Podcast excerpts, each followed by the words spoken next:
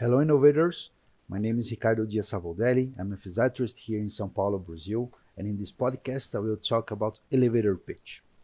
I believe most of you have already heard of it and probably have made a couple of them, but as this concept will be one of the foundations of the SMI, we believe it's important that we reinforce it from the beginning.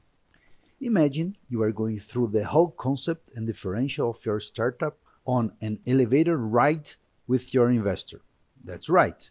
The elevator pitch is that you have three minutes to delight your audience. You will hardly receive a millionaire contribution or close a contract with the elevator pitch. That's not the idea. But it will certainly open the door for a second meet. Let's say it's a business card for you to move on to the next phase of what you were aiming for. Don't forget that more and more startups are appearing. In Brazil, for instance, we have more than 16,000 startups, more than 500 in the healthcare area alone. And this number is only for the operational ones, apart from those that are the incubators and those that are emerging. So you need to differentiate yourself. We need to highlight our startup, and that's the elevator pitch idea.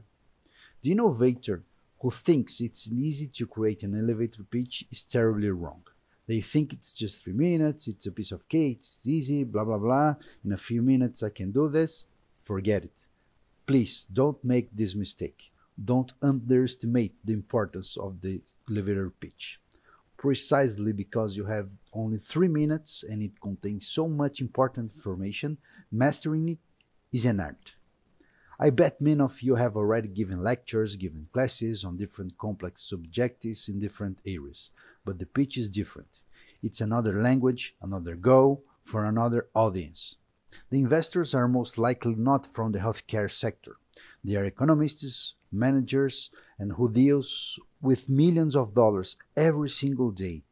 Think that you will have to convince these experts to believe in our project and to give you their money. There's a basic structure that we will see this more detailed during the course, but I would like to start presenting it now. Sometimes the items can vary depending on what stage your startup is in or who you're presenting to, but basically we could think of first, introduction. And here it starts with something different from what we are used to in our scientific presentations or class we teach. Ideally, we start with storytelling. That's it. We have a few seconds to capture our audience attention. If we start in a formal way or introducing ourselves and uh, we already start talking about our product, our idea, we are probably not going to engage our audience. We have to involve them. We have to pack their curiosity. This is where we cast the bait. And for that, we use storytelling, which we will also see in more detail during the course but this is the spice that will be the guideline of your entire pitch. I'll leave some extra materials links for you to take a look and understand a little better. But don't forget to always start with an engaging storytelling. After the introduction, we move to the vision and value proposition. Then we show what the problem is, because our startup solves problems, and this has to be very clear to the investors. What problem do you solve? We start to present the target market and opportunities. Who is your ideal consumer? What is the market size? The more research and data here, the better. Only then we move to the solution. You see, we made a whole construction and only then we present what our product is, how people are going to use it. If you have photos or videos of the product, you can use it, but don't forget the time. Next, we talk about business model. Obviously, we're in the healthcare business to help people. We want to solve problems by doing good and, and improve the journey of the patient and or the healthcare professional. All of this is beautiful, but the investor doesn't just want to know about this. He wants to know if it's safe for him to invest his money and time. And it is in the business model that you will explain how the financial part will work. Remember, no matter how beautiful your idea is, if it's not sustainable and doesn't make a profit for the investor, he'll hardly invest in you.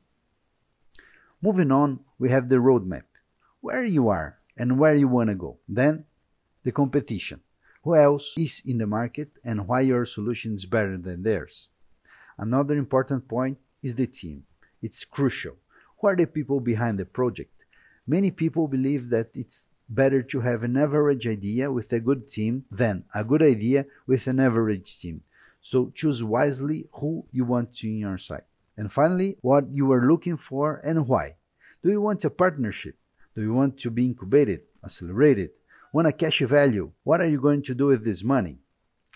If you have already received the contribution, talk about how much it was, what you did, and what the return was.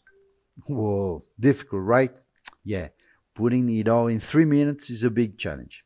That's why we have to practice, practice, and practice a little bit more. We have to know our startup very well and train to put all these ingredients in three minutes. But don't worry, don't be afraid. You can be sure that after the Scholars for Medical Innovation, you will be much better prepared to make an awesome elevator pitch. I'll leave some extra materials links for you to delve into it. I hope you enjoy. So welcome. I'm very excited about this opportunity and hope you are too. Let's grow together. We met at Slack and in classes. Take care. care.